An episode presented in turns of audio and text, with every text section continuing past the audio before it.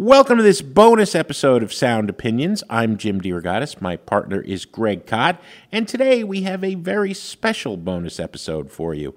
Upon the release of Gold Digger Sound, we pass the torch to our intern, Sol Delgadillo, to sit down with Leon Bridges and get the inside scoop on the new record. Uh, we've interviewed him before. Uh, and uh, Sol, how did you find Mr. Bridges? Was he a good conversationalist?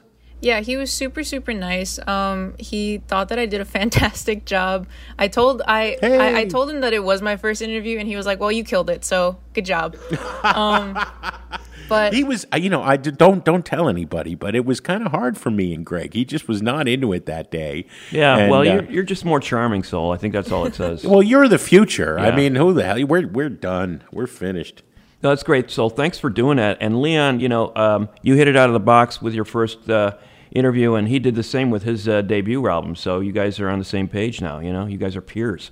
yeah, definitely, thank you. we we also talked about um, the fact that he was actually 23 when he first um, trying to take being a musician seriously, and I was like, "Well, I'm actually 23, and I'm just you know getting my career started." So I thought that that was really cool. That is cool. That is awesome. Well, after a short break, uh, Sol will be back talking with Leon about the new album as well as his upcoming tour. That's in a minute on Sound Opinions.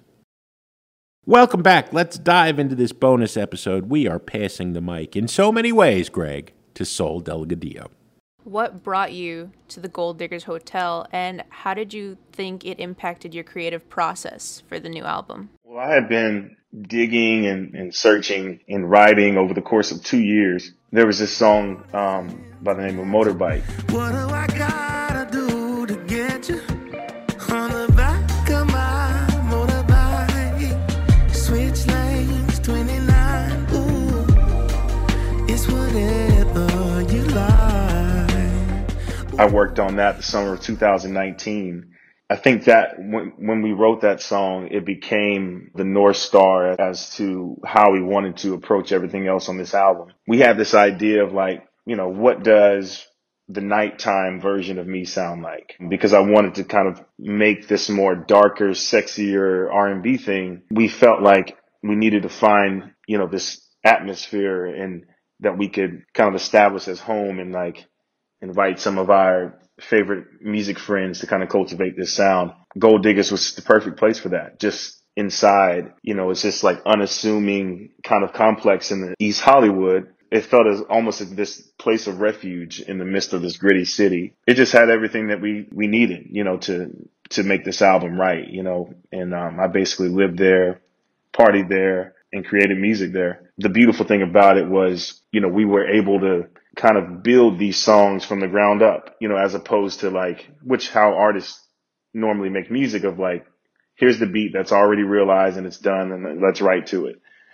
As opposed to that, we were able to just start from scratch and, and set up in a live room with dope musicians and mostly improv a vibe until, you know, we found something that stuck. And so that was kind of the, the process for Gold Diggers. Right, and I thought that it brought like a whole new range of what you could do with your music because a lot of your older stuff was, you know, very 50s, 60s inspired R&B, and I was listening to the new album and I was like, is this is this Leon over a trap beat? Like this is great. Like it was it was so cool to listen to. Thank you. Thank you. You know, it, it was fun to really experiment in that way. When I look at that era, you know, when I made Coming Home, you know, that's just where I was creatively. Honestly, I just got bored doing that kind of music and I wanted to express myself in more ways. And, and, and it's just really, it's almost restricting doing that kind of sound because there's like a certain, there's certain chord progressions that you have to stick to within that realm. And so Gold Digger sound was just about me finding ways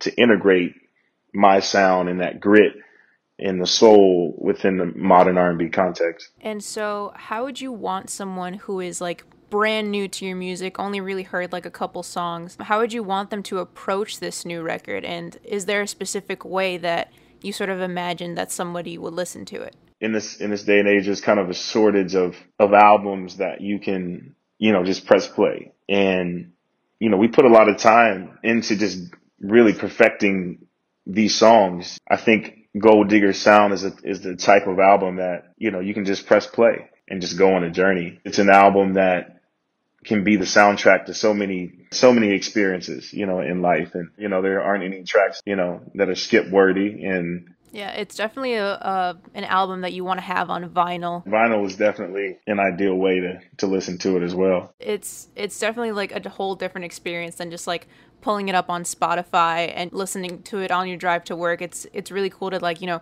sit down, maybe have a glass of wine, throw on a record. Like I feel like that's a much more cool, relaxed experience of listening to music. Indeed. You mentioned that one song that you started writing in um, 2019. Was that the song that came most organically to you? there was just so many moments throughout this you know this process and like you know when you look at that song motorbike that happened summer of 2019 it's it's really hard to explain but it, it's something that we knew deep within like yeah this is this is the sound because like we had been during the process you, you write hundreds of songs and then you have to like condense it all down to however many make the album but I, I would say the most organic tune that transpired out of the Gold Diggers sessions was Sweeter.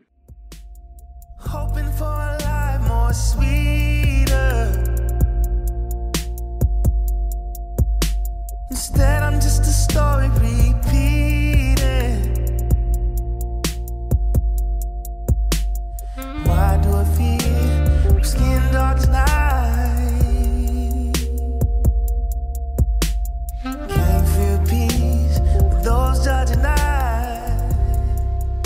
My good friend Terrace Martin, who co-produced and, and played saxophone on that record, um, that was his first day in the studio. And as soon as he walks in, he goes straight to the keys and he starts playing this beautiful chord progression. For me, like whatever's going on in, in, in the chords normally dictates what the song is for me. And I knew immediately like, okay, this is, this is what I want to talk about. And it just unfolded, unfolded seamlessly, that tune. Um, so you got Terrace Martin, you got Ink, Robert Glasper, and these are the first official features on one of your albums, right? Uh, it is. What was it like working with all of them? Was it they were all in the same room together at once? Did you work with them individually? And what were those experiences like? there were times where Terrace and Ink would be, we, you know, we'd be in the same room. When you look at Robert Glasper, I've crossed paths with him on multiple occasions. His contribution to this, um, to Born Again, the first song on the album was done remotely. You know, Born Again is a song that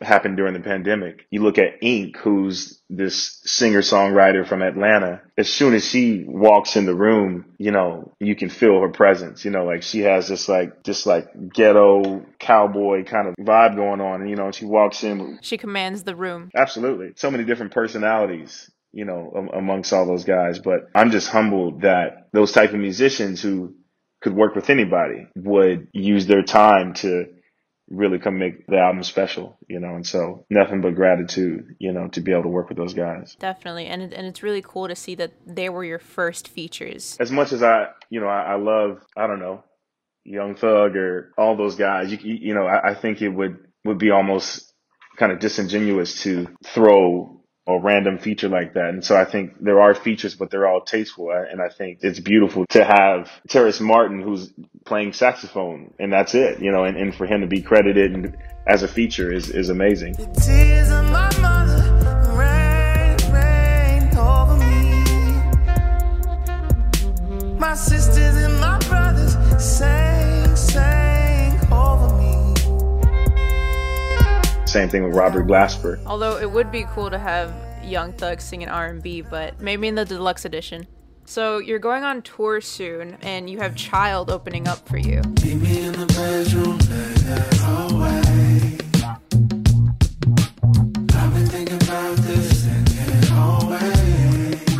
How did you get connected with Chiiild? I've only recently started listening to them, um, and I've liked everything that they've come out with. They had that that feature with Emotional Oranges on their recent EP, and I thought that that was really cool. And Chiiild only has about 5,000 Twitter followers, so I'm just curious as to how you got connected with them. Well, shout out to my manager. He actually put me onto them. It, it's like almost in the same way I discovered Khruangbin. Um, but he, he put the band in front of me you know, I just thought like, yeah, this is perfect opener. You know, when I curate those type of artists, you know, I try to find people who just complement what I got going on. You know, it's, it's a really dope opportunity to share that, to share the platform in that way because, you know, when I look back on when I initially got started in the game, you know, people who, ha- you know, let me do my thing on their platform, you know, and so it's going to be a good tour.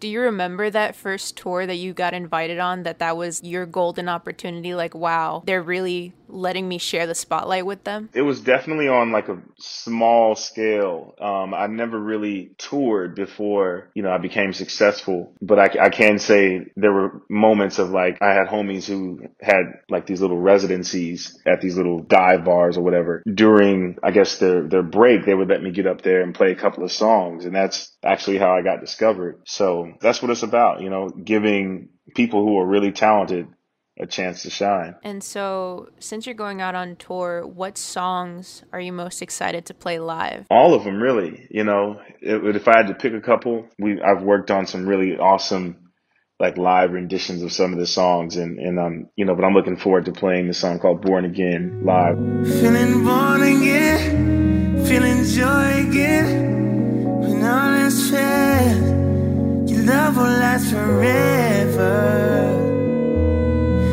Love will last forever. I'm looking forward to playing Motorbike Live, Magnolias. Yeah, we'll, we'll pretty much be playing my album Gold Digger Sound from top to bottom. Also mixing in some of the older tunes as well. That was going to be my next question is are there any songs that you actually like missed playing live because you know we had a whole year and some change that we didn't have any live shows at all. I mean, during the pandemic, I was, I honestly didn't miss the road, you know, but now that it's all coming back, you know, I really miss playing River live. Surrender to the good Lord and to wipe your slate clean. Take me to your river. I wanna go.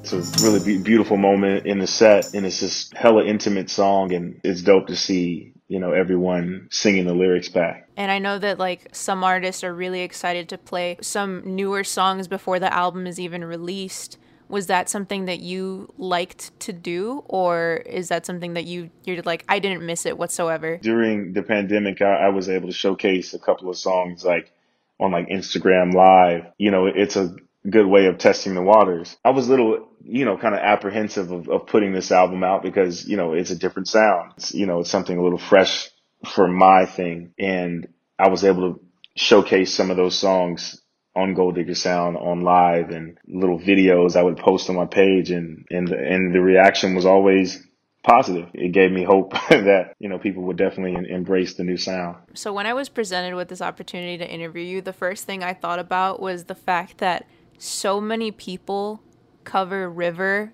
when they audition for The Voice. So how does that make you feel and how did you feel the first time you heard that coming from your TV? Oh my God. I mean, it's wild because like there was something that my, my friend said when I first wrote River and I played it for my friend and he was like, he's like, man, people are, people are going to be covering this. And this is before everything happened, you know, for me, you know, it's like people are going to be covering this from forever. I mean, those words were manifested in a way. You know, River is it's, it's just one of those tunes. I understand why, you know, that resonates. And it's and it's amazing that a song like that works in the midst of a pop world. Thank you so much for taking the time to interview with me. This was a very, very cool first interview to have. You killed it. Thank you. Thank you. I appreciate it. That's it for this bonus episode of Sound Opinions. If you've got thoughts on this episode, start a conversation in our Facebook group or leave a voice message on our website, soundopinions.org.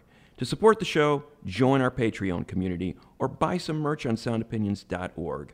As always, Sound Opinions is produced by Andrew Gill, Alex Claiborne, and our intern, Sol Delgadillo. Our social media consultant is Katie Cott. Thanks for listening.